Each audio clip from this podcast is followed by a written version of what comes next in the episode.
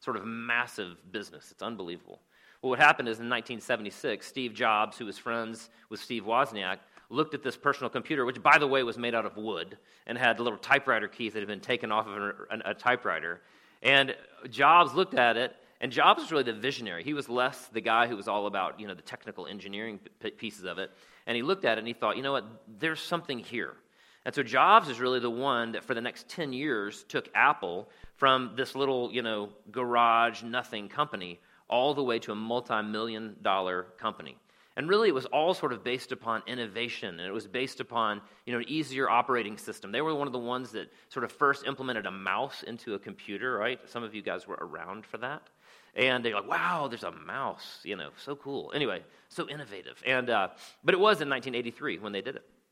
Well, in the mid 80s, uh, basically Apple had sort of you know sort of I don't know leveled off a little bit. And so they went and hired the CEO for PepsiCo, or this Pepsi company. And Steve Jobs met with the guy, and he basically said, Hey, do you want to keep selling sugar water to kids, or do you want to change the world? Right? How do you say no to that? Yeah? And so the guy left, you know, Pepsi came uh, to Apple, and sure enough, you know, the company was doing great. But there began to be sort of this tension between Steve Jobs and the other leadership of the company, and so he was kicked out, right? So Steve Jobs, who many of you know, was kicked out. Now, the good news is they bought him out, and with his buyout, he had enough money to buy Pixar that's a pretty good buyout, right? Enough money to buy Pixar. And so for the next 10 years, he worked with Pixar and he worked with, you know, sort of his own technology companies. But in the mid 90s, Apple had started to sort of tail off and really lose revenue, and it was really struggling. And so they brought Steve Jobs back on. And when they brought Steve Jobs back on, he was really the visionary. He's really the one that looked at the market and he said, We've got to stand against all of that stuff, and we've got to stand for some very particular things if we're going to be great right? And so, as you well know, over the course of now, you know, the last 10 years, Apple has skyrocketed to the place where it's this fantastic, truly amazing company. But, but it's really because of Steve Jobs' visionary sort of perspective on what was wrong and what needed to happen to make it right. Now, I'm going to read a list here very quickly of the values um, of Apple. So I'm going to read these off. These are values. In the same way that Seven Hills Fellowship has vision, mission, and values that de- sort of determine how we, we operate, so does Apple. Here are theirs. We believe that we're on the face of the earth to make great products. And so essentially what they're saying is we believe that we're here for something more than just ourselves. We're here something that, you know, for something bigger than ourselves. We want to make great products. next one, we believe in the simple, not the complex. One of the things that Apple's been fantastic at. again, most of you don't know this, but you know, in 1990, if you walked into a regular computer lab at your college, you had to hit Shift F3 PQRSTUV in order to like make anything happen. And if you went, walked into a Mac lab around the same time, all you had to do was use your little mouse and click on stuff, and it was so easy. It was so simple. Right? Next one. We believe that we need to own and control the primary technologies behind the products we make. Part of that's to make money, as some of you guys are fully aware, fully aware of. Some of it also is to make sure that quality control is where they want it to be. We participate only in markets where we can make a significant contribution. In other words, we're not going to go into crowded markets. We're not going to go into markets where good stuff's already happening. We're going to go into markets where we know we can make a significant contribution, right? Like, you know, iTunes, right? And an iPad and a PowerBook, all those things. We believe in saying no. So we believe in saying no to thousands of projects so we can really focus on the few that are truly important and meaningful to us. I love that one. Basically what happens is all of these companies big companies xerox and amazon all these companies so often they get spread so thin that uh, they really lose their focus on the thing that they're best at. And what apple is saying here is we want to say no to lots and lots and lots of different things in order to say yes to the things that are the most meaningful to us. We're working even to do that as a church here at seven hills fellowship we believe in deep collaboration and cross pollination of our groups which allow us to innovate in a way that others cannot and finally, we don't settle for anything less than excellence in every group in the company, and we have the self honesty to admit when we're wrong and the courage to change. So these are these values. And what's interesting is these values are always always stand in opposition to something else, right? Values always stand in opposition to seeing either the way that the company has been operating, that it needs to not operate anymore, or the values stand in opposition to the way that the rest of the climate operates, and they say, you know what, we got to quit doing this, and we need to do that, right? And so, what you'll realize if you look at any movement, any reformation, whether it's a business reformation, whether it's a uh, sociological reformation or a religious reformation, there's always those same elements of standing against something and standing for something. Again, whether that's Apple or Starbucks or Amazon or the Protestant Reformation, every revolution, every revolution has certain beliefs and values that drive them. Brad mentioned earlier that uh, the Protestant Reformation had these big five values called the solas, right? And I'm going to read those five really quickly. We're actually only going to talk about three because I didn't want to make the sermon too long. It's just that simple. Anyway, but here are the, here are the five very quickly. So you can leave that up there, Sam, but I'm going to read the five, then we'll jump into Soli Deo Gloria. But sola scriptura, we're going to talk about that today. Sola fides, we're not going to talk about that today, but it means by faith alone. Sola gratia, we are going to talk about that. Solus Christus, we're not going to talk about that, but what it means is you're saved by faith in Christ alone, not by works, lest any man should boast. Kind of sounds familiar. And then Soli Deo Gloria, which is where we are going to begin. So we're going to focus on those three. We're going to begin with Soli Deo Gloria, which means glory to God alone. Glory to God alone. Or another way, maybe of phrasing it that might actually be slightly more theologically correct, which would be glory to God above all, above all else, right? And so let me start with a story. Uh, there was a man who was a French pastor. His name was Jean Baptiste Massillon. And uh, he was uh, basically very widely known in the 17th century for being sort of this fiery preacher who told it like it was, whether people liked it or not. And he was so popular with the people, however, that Louis XIV said, I want this guy on my team. And so he invited him to sort of be this guest preacher at Versailles for Advent. And then he liked him so much that he invited him to be the chaplain to the royal court for Louis XIV. Louis XIV. And so Massillon comes on and he is, you know, the chaplain for Louis XIV, but it becomes quickly apparent that even though he's, you know, sort of so compelling and he's so engaging, that he also is going to tell it like it is. And Louis XIV begins to kind of be a little bit less thrilled about that.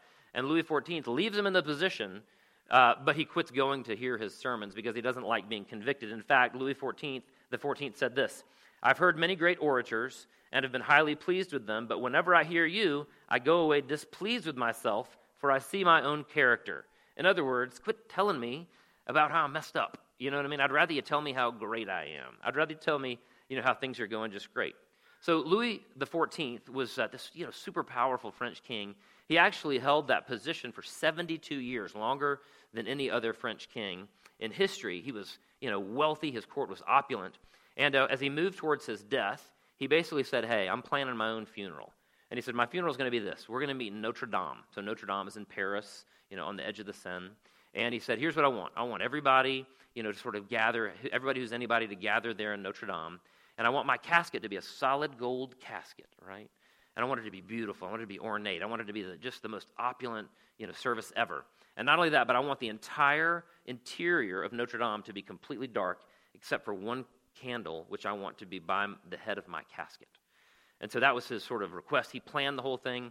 And then when he passed away, Jean Baptiste Massillon was in charge of doing the funeral service. And so he did exactly as King Louis XIV desired. At the funeral, thousands of people waited in hushed silence as they peered at the exquisite casket that held the mortal remains of their monarch, illuminated by this single flickering candle.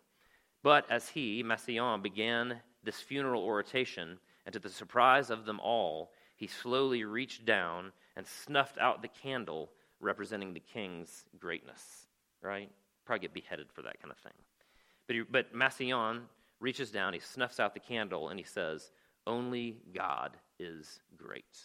Only God is great. Man. Like, that's pretty dramatic, right? And, and it was risky, too. But what he's saying is, he said, glory should go to God alone, right? Again, here's this fiery prophetic preacher who says, glory is God alone. He's the one to whom we need to give glory above all.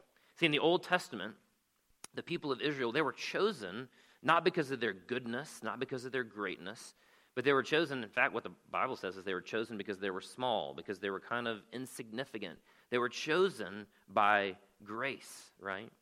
And, uh, and ultimately, by the time that Jesus came on the scene, the religious people, these people we call Pharisees, you know, they had sort of forgotten that they were chosen by grace, right? And ultimately for God's glory. And they started thinking, well, the reason that God chose us is because we're pretty good, right? We're obeying the law, we're doing good stuff.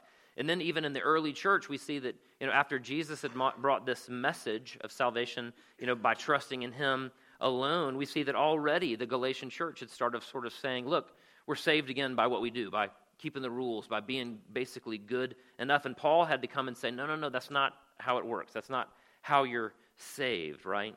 And so it, it, we always default back to this works righteousness paradigm, and that's what Luther ran into in the 16th century. He came into a context where the Catholic Church was basically saying faith plus works equals salvation. And under each of those paradigms, whenever it's faith plus works, faith plus works, it's 50% God, it's 50% me, then God gets some glory, right? But so do we, right? We get plenty of glory when 50% of the salvation process is ultimately up to us. If, however, Ephesians 2 is true, for you have been saved by grace, right? Alone, it's not by works, lest any man should boast. Then, if we're saved by grace alone because it's a gift of God, then God gets the glory alone, right? Only God is great. Let me read a chunk of verses about the glory of God. And there are lots more. Just going to jump in here. Whether then you eat or drink or whatever you do, do all to the glory of God. Right? When you get up in the morning, do all to the glory of God. When you do your homework, do all to the glory of God. When you're involved in a relationship with somebody, right? Do all to the glory of God. Whoever speaks, let him speak as it were the utterances of God. Whoever serves, let him do so as by the strength which God supplies, so that in all things God may be glorified through Jesus Christ. Whatever you do, give glory to God, to whom belongs the glory and dominion forever and ever. He has made us to be a kingdom, priest to his God and Father. To him be the glory and the dominion forever and ever. Grow in the grace and knowledge of our Lord and Savior Jesus Christ. To him be the glory both now and to the day of eternity. To him be the glory in the church and in Christ Jesus to all generations forever and ever. Blessings and glory and wisdom and thanksgiving and honor and power and might be to our God forever and ever. For from him and through him and to him are all things. To him be the glory forever. Amen. Only God is great. He's great above all, right? Glory to God. So what? Here's what Piper has to say, John Piper, for those of you familiar with him. This is what Piper has to say about the importance of glory to God in the highest, that God is great. He says this in his book, Preaching the Cross. When the glory of God is the treasure of our lives, we will not lay up treasures on earth, but spend them for the spread of His glory. We will not covet, but we will overflow with liberality. We will not crave the praise of men, but forget ourselves in praising God. We will not be mastered by sinful sensual pleasures, but sever their root by the power of a superior promise. We will not nurse a wounded ego or cherish a grudge or nurture a vengeful spirit, but will hand over our cause to God and bless those who hate us.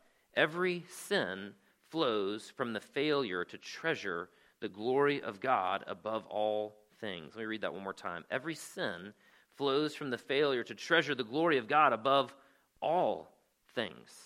What would it look like if we were a church that treasured the glory of God above all things, right? Then all of a sudden, your work is for the glory of God. All of a sudden, your relationship is for the glory of God. All of a sudden, your child rearing is for the glory of God. All of a sudden, your suffering is for the glory of God, right? What would it look like if we were a church that truly pursued and was passionate about the glory of God? Again, that was a, a radical, uh, paradigm shifting truth, not only for Martin Luther, who risked his life to proclaim these truths, right? but also for Massillon as he reached down and snuffed out that candle and said, Only God is great, right?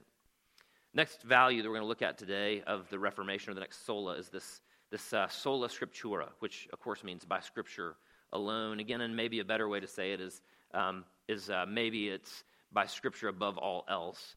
But in the Catholic Church in the 16th century, the official position of the church was that church authority um, or church history or the Pope was equal to Scripture. And so the way that you determine truth and right and wrong and goodness was basically the Pope and the popes that went before him plus Scripture. And those two things are sort of equal, and that's how we determine what's true. But in reality, what ends up happening is when it's sort of this 50 50 proposition, really one ends up winning out. And in this case, what ended up winning out was that uh, church tradition and the Pope ended up being more powerful than Scripture. Now, the Reformers, on the other hand, and again, that's John Huss and uh, John Calvin and Wycliffe and John Knox and Martin Luther and all these other guys said, no, it has to be exactly the opposite.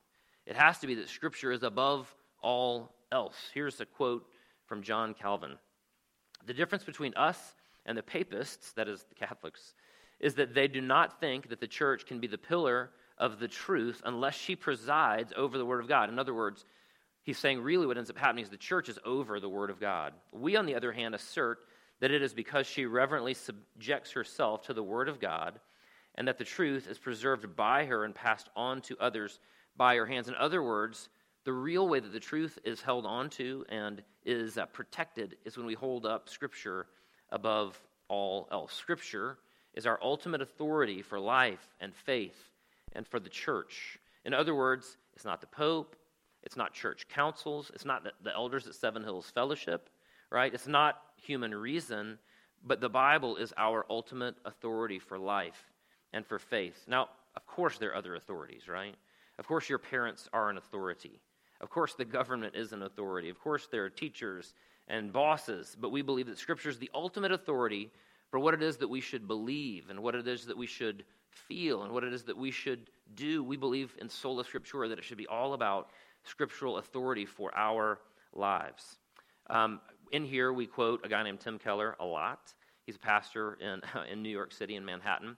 Um, some of you may not know this, but before he was married, his wife, Kathy Keller, was on her way to studying to become a PCUSA uh, pastor. And so she basically said she grew up and she believed that she was saved by her faith in Jesus, but she didn't think the Bible was actually true. Like she just thought it was fables and sort of parables and some stories. And it was kind of good when you had a wedding or a funeral, but other than that, it was not particularly meaningful. I uh, started reading a book of hers recently, and in her book, she addresses her view of Scripture. And let me, a current view of Scripture. She says this I accept and embrace the Bible as the Word of God, inspired and without error. This was not always the case. It wasn't until college that I met intelligent believers who accepted the Bible as God's Word. I wrestled with the authority and inspiration of the Bible for several years. For me, exploring the fields of higher biblical and textual criticism revealed the fundamental accuracy of the canonical text. In other words, as I sort of got deeper into all these sort of you know, super deep uh, intellectual theoretical studies, she said, What actually happened is I began to see that uh, Scripture really um, made sense and it was consistent. She goes on to say, Yet it was actually a very simple question that resolved the deeper issue of authority. Jesus trusted the inspiration of the Old Testament and promised the inspiration of the New Testament. He quoted Scripture at every point in his life, including his words on the cross from Psalm 22. Jesus bled Scripture. If I trusted Jesus to be who he said he was, why wouldn't I also trust his view of the authority and inerrancy of the Scriptures? This was a game changing realization for me, and it changed a lot more. Now that I trusted God's word as truth, written to aid my flourishing and not to diminish it, my choices needed to be submitted to Scripture. When my choices and God's commands clashed, He won. Right? Pretty powerful statement. And actually, this is from a book called Jesus, Justice, and Gender Roles. So here is um, a very intelligent woman writing about gender roles and what Scripture has to say. And in particular, she says it's written for my flourishing, right? One of our key values here at Seven Hills Fellowship is biblical fidelity, biblical fidelity. And what we mean by that is that we really believe the Bible is true and has authority to tell us what to do, especially when we do not like it, right? It's easy to obey Scripture when you kind of agree with it, right? But what's really hard is to submit to Scripture when it rubs you the wrong way, right? And there's a lot of different ways in which Scripture can rub us the wrong way. But in Kathy Keller's words, when my choices and God's commands clashed, he won, right? Sola Scriptura, right? What, what's our rule for life and for faith, for living, for the church? Sola Scriptura. The third sola we're going to talk about today is called sola gratia, or in other words, by grace alone. By grace alone. I'm going to read a chunk of verses really quickly, and then we're going to have a pretty cool little um, video clip that I'm going to give you, but just listen to these verses taken from Ephesians chapter 1. And again, I could have picked and chosen from tons and tons of different verses. But here's what Ephesians 1 says. Paul, again, is writing to this church in Ephesus. Blessed be the God and Father of our Lord Jesus Christ, who's blessed us with every spiritual blessing in the heavenly places in Christ, just as he chose us in him before the foundation of the world, that we should be holy and blameless before him. In love, he predestined us to adoption as sons through Jesus Christ to himself, according to the kind intention of his will, to the praise of the glory of his grace, which he freely bestowed on us in the beloved, that is Jesus. In him, in Jesus, we have redemption through his blood, the forgiveness of our trespasses according to the riches of his grace, which he lavished upon us. What those verses in Ephesians mean what grace always means is that we're given what we do not deserve, right? We're given what we don't deserve, right? That's what Jesus did. Jesus gives us his righteousness, Jesus gives us forgiveness. Jesus, by his death, grants us the ability to be adopted as daughters and Son. Jesus gives us all of these things. God gives us all these things through Jesus by grace alone that we don't deserve, and yet we get them. That's such a big piece of the gospel. Now, I'm going to show a clip here in a second, and this clip is uh, basically based upon a team, basketball team, a high school boys basketball team called Gainesville, and Gainesville actually is in Texas. And uh, this is a story about them getting something that they didn't deserve, but was life changing, and, uh, and it was very much an act of grace. And so, if we can play this little video. Three, one, two, three. Teamwork. If you're a fan of high school basketball, you're not alone. Good boy. But if you're a fan of the Gainesville Tornadoes in Gainesville, Texas, then you are Good alone. Stay in the middle. Stay in the middle. Usually, our fan base was close to zero. My parents came uh, one game, but they didn't come to the other ones because they didn't have time. The other students at Gainesville don't come to the games either, mostly because they can't get out.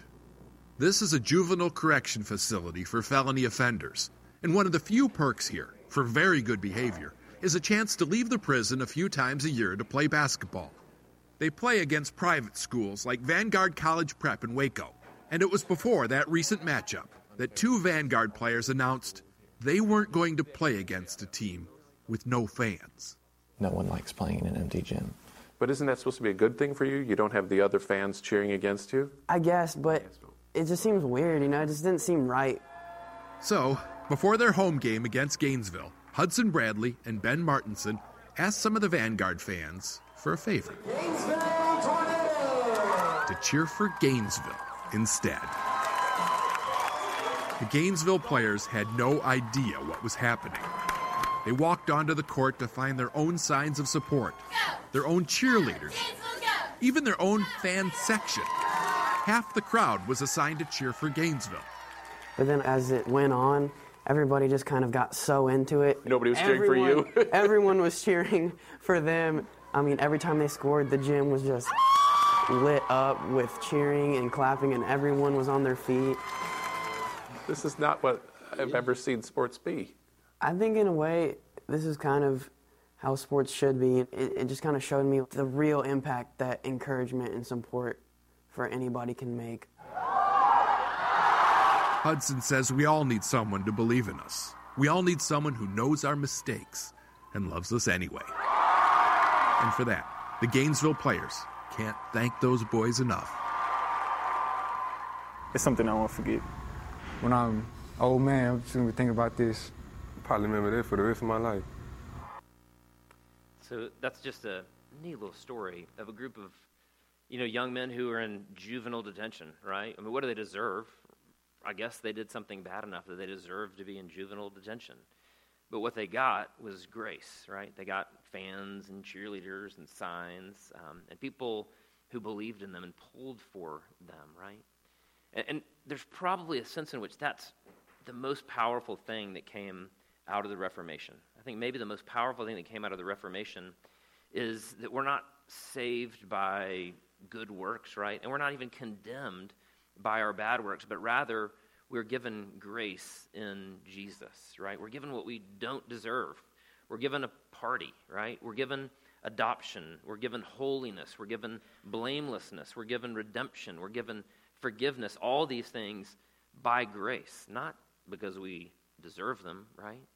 This morning we're celebrating the Lord's Supper, and so there are, there are tables around the room with bread and wine on this side and bread and grape juice on that side. And what these tables represent is the gospel. And what the gospel is always about is this idea that you're given what you don't deserve. You're given Christ's righteousness so that when God looks at you, he doesn't see your record, he sees Christ's record, right?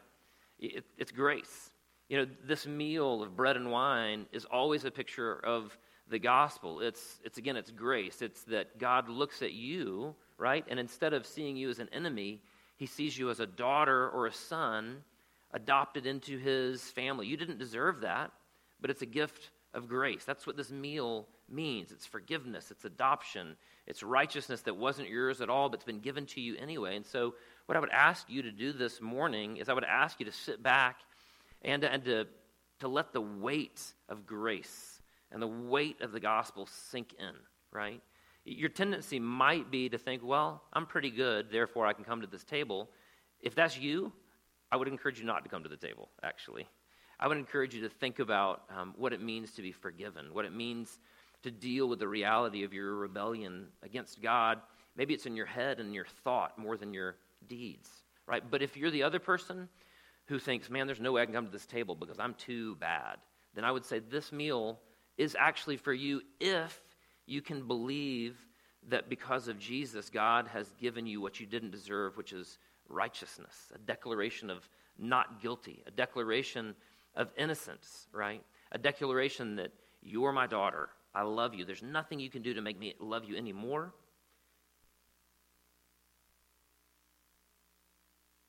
Or any less than I do right now, not because of your record, but because I've chosen to make you my daughter. I've chosen to make you my son. You're forgiven. You can't lose that. And so, this meal today is only for those of us who have come to the point of saying uh, that I trust in Christ alone, by grace alone. Let me take a moment. Let me read the words of institution, and then we'll pray, and I'll invite you to receive the Lord's Supper.